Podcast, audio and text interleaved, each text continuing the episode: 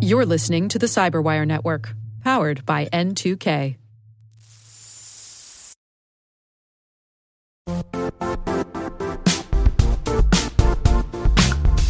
The IT world used to be simpler. You only had to secure and manage environments that you controlled. Then came new technologies and new ways to work. Now, employees, apps, and networks are everywhere. This means poor visibility, security gaps, and added risk. That's why Cloudflare created the first ever connectivity cloud. Visit cloudflare.com to protect your business everywhere you do business.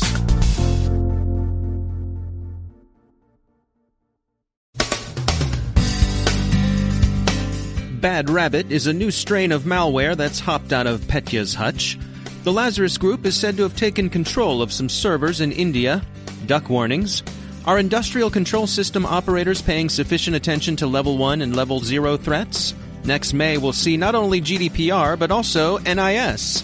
And Kaspersky continues to protest its innocence of spying and offers an explanation of what really happened with the NSA leaks.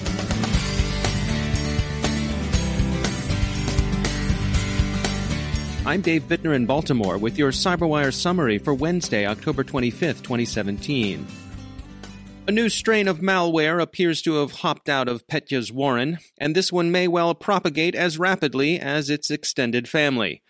Russia, Ukraine, Germany, Turkey, Japan, and Bulgaria report outbreaks of Bad Rabbit, a malware strain that's acting like ransomware or pseudo ransomware. Group IB thinks Bad Rabbit, which hit yesterday, looks like a Petya offspring. The largest single disruption so far appears to be in Ukraine, where Odessa's airport has had to curtail operations and increase security.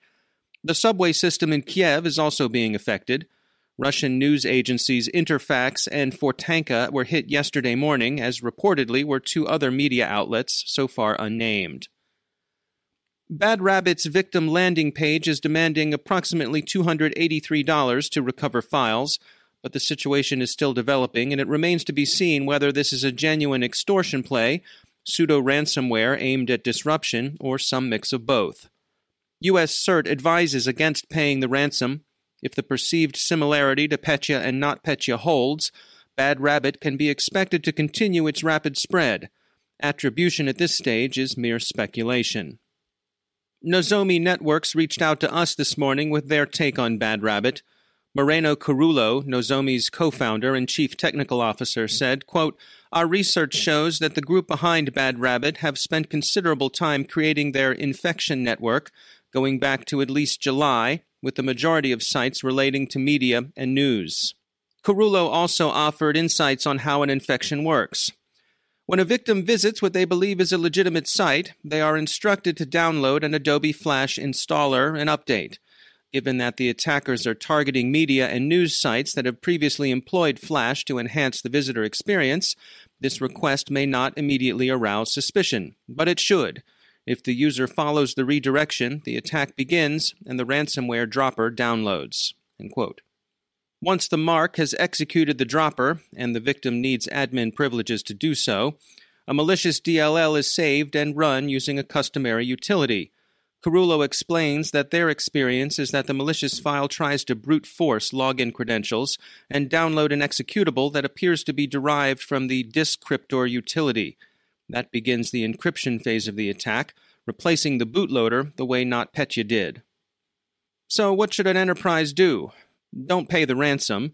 Consider investing in some real time detection tools, and above all, back up your files. The Lazarus Group North Korean threat actor is reported to have taken control of a number of servers in India. The servers aren't the ultimate target, rather, they constitute a platform from which other cyber attacks can be launched. Duck attacks against devices using the ANSI X9.31 random number generator are being reported. Duck, D U H K, stands for Don't Use Hard Coded Keys. There's a bit of a transformation going on as companies are moving more of their IT infrastructure to the cloud. What's motivating those moves can have a serious impact on security. Scott Kaine is CEO at Delta Risk, and he offers his perspective. The biggest shift that we've seen is that the use of the cloud is being primarily driven by the mid market. So those companies that are 10 employees all the way up to 5,000 employees are now the primary users of these cloud environments because they do not have the staff to manage anything in house. Uh, and at the end of the day, from a cost perspective, it makes a lot more sense for them to leverage most of their back office applications in the cloud. As this transformation is taking place, the business is moving out. Uh, so businesses are getting the efficiencies of the cloud. However, the security groups are usually left behind and they're in the usual state of catch up, which is an obviously a problematic situation in today's cyber environment. Yeah, let's dig into that a little bit. Uh, when you say they're playing catch up, what what uh, what prompts that? Most of, from what I've seen, has been a situation where the business and the ops and the IT teams have had a directive internally to either increase the efficiencies of their back office applications or increase the capabilities of their back office applications. And so they're left with no choice but to move out to the cloud relatively quickly. In most cases, the security teams are an afterthought from what I've seen. And what ends up happening is the folks that are driving the business needs don't want any barriers and therefore, to some extent, are leaving the security teams out of the mix. So, in many cases, what we find out is the security teams don't even realize that the company is hosting some of these applications out there and only find out after the fact and then get asked to go ahead and try to fix it. And I'd say, as it relates to the larger firms, that is clearly an issue when you're dealing with the DevOps side of the house. So you've got developers within an organization that are pushing out code to uh, and, and production code, which are vital interest to any firm, out to environments like AWS and GitHub.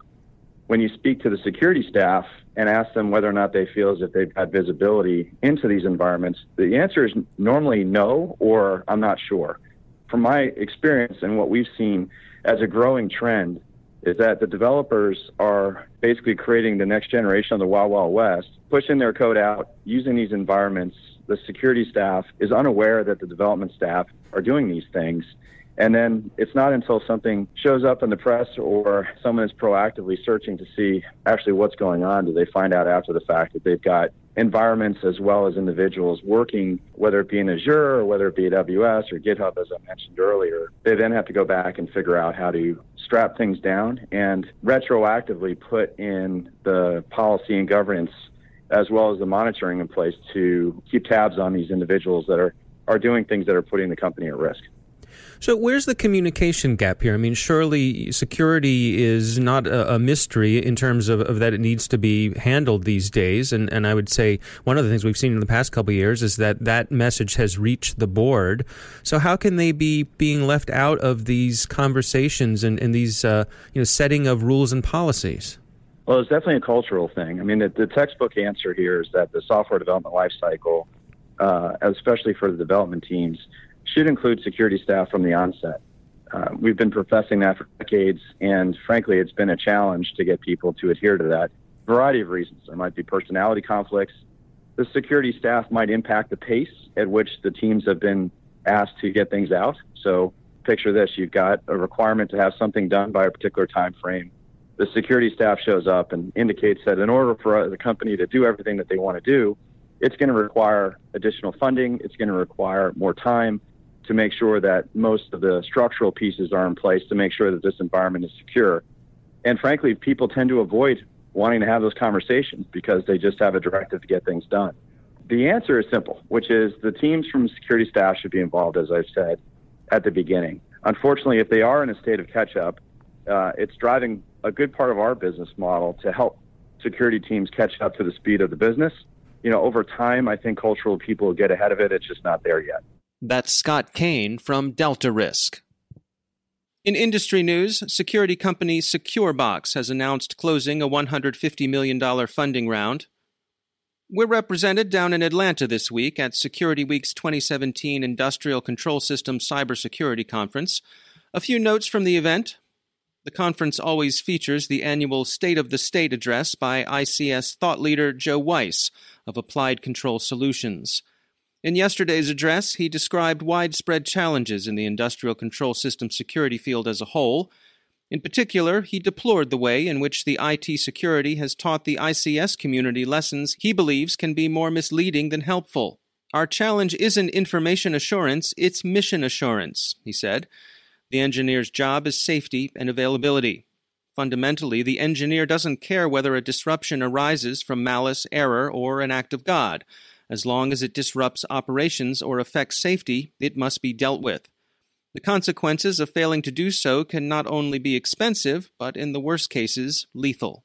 Purdue University's ICS reference architecture describes several levels. Level 4 compromises business logistics systems, things like ERP. Level 3 includes manufacturing operations. Level 2 control systems, SCADA. Level 1 comprises intelligent devices that sense and manipulate processes. And Level 0 defines the actual physical processes themselves. Weiss argued that insufficient attention has been paid to levels 1 and especially 0. He shared a like he received on LinkedIn for a DEF CON presentation on this very point. It came from an Iranian water supply system manager. What does this mean?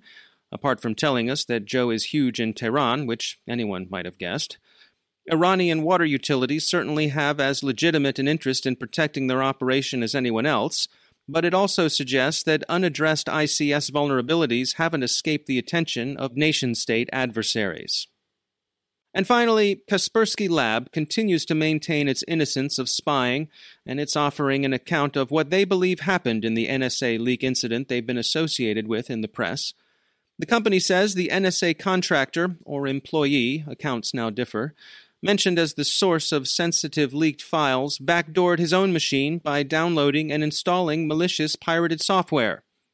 So, if Kaspersky's correct, the NSA type scored a trifecta in the What You Shouldn't Do race, putting highly classified files on his own device, taking that device home, and then downloading pirated software.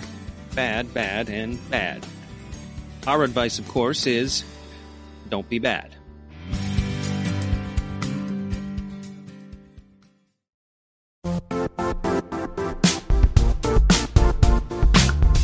And now, a word from our sponsor, Zscaler, the leader in cloud security.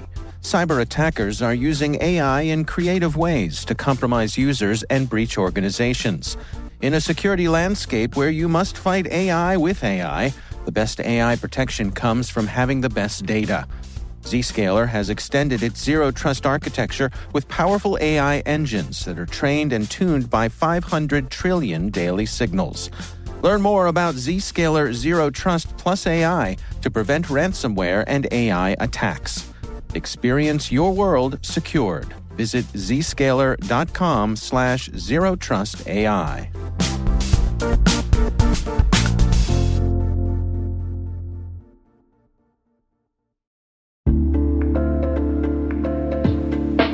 Are lengthy security reviews pulling attention away from your security program? With the largest network of trust centers, Vanta can help you streamline security reviews to win customer trust, save time, and close deals fast. Proactively demonstrate security by showcasing key resources like your SOC 2 or ISO 27001 and provide real time evidence for passing controls. And when a security questionnaire is required, Vanta takes the first pass for you. Visit vanta.com slash cyber to take a self-serve tour. That's vanta.com slash cyber.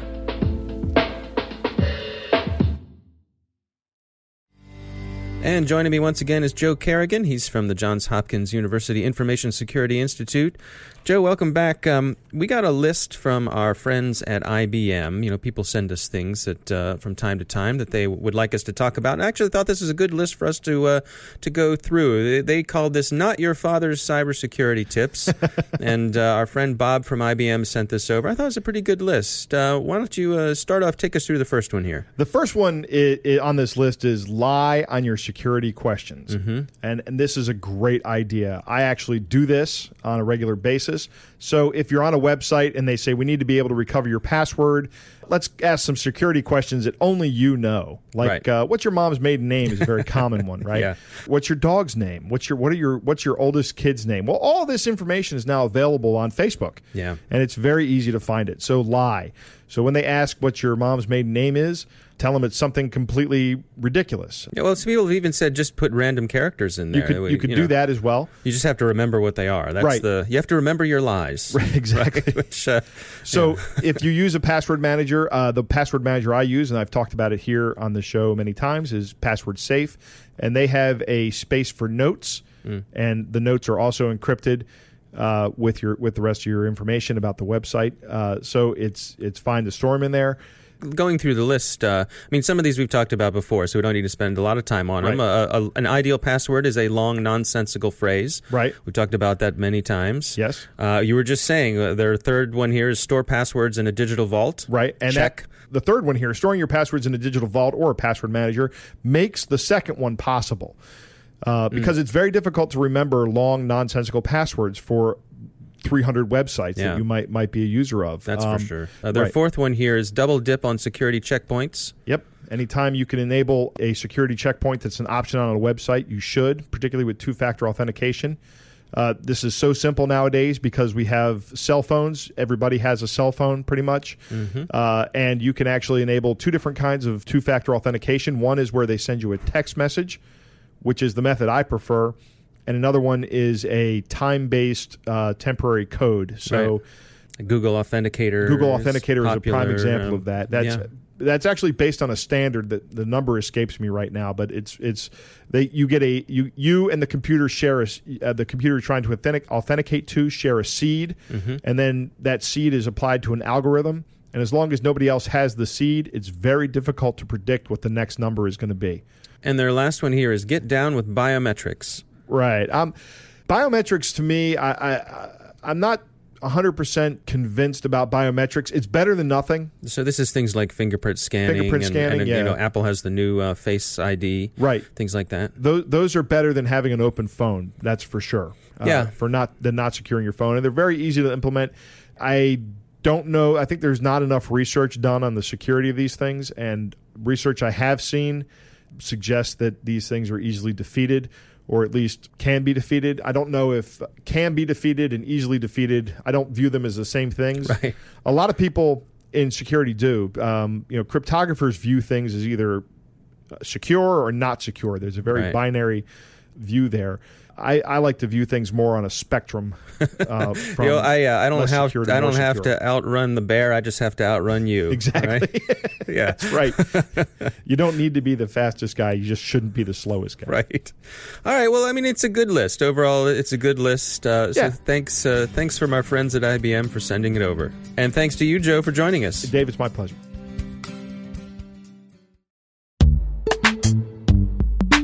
Struggling to secure on prem apps with modern identity? Don't worry, you're not alone. Join industry leaders from Fortune 500 organizations to secure your apps on any cloud with any IDP, regardless of your environment's complexity. Meet Strata's identity orchestration platform, Maverics. Say goodbye to the headaches of app refactoring and legacy tech debt.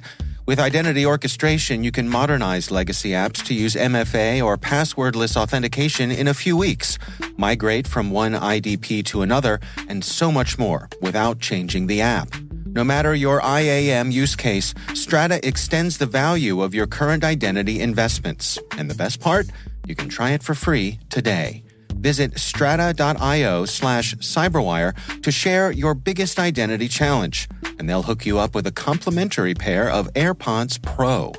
Don't miss out. Visit strata.io slash cyberwire. That's strata.io slash cyberwire.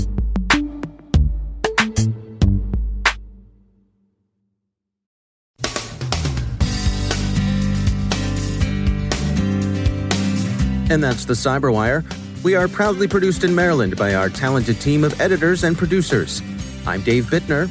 Thanks for listening.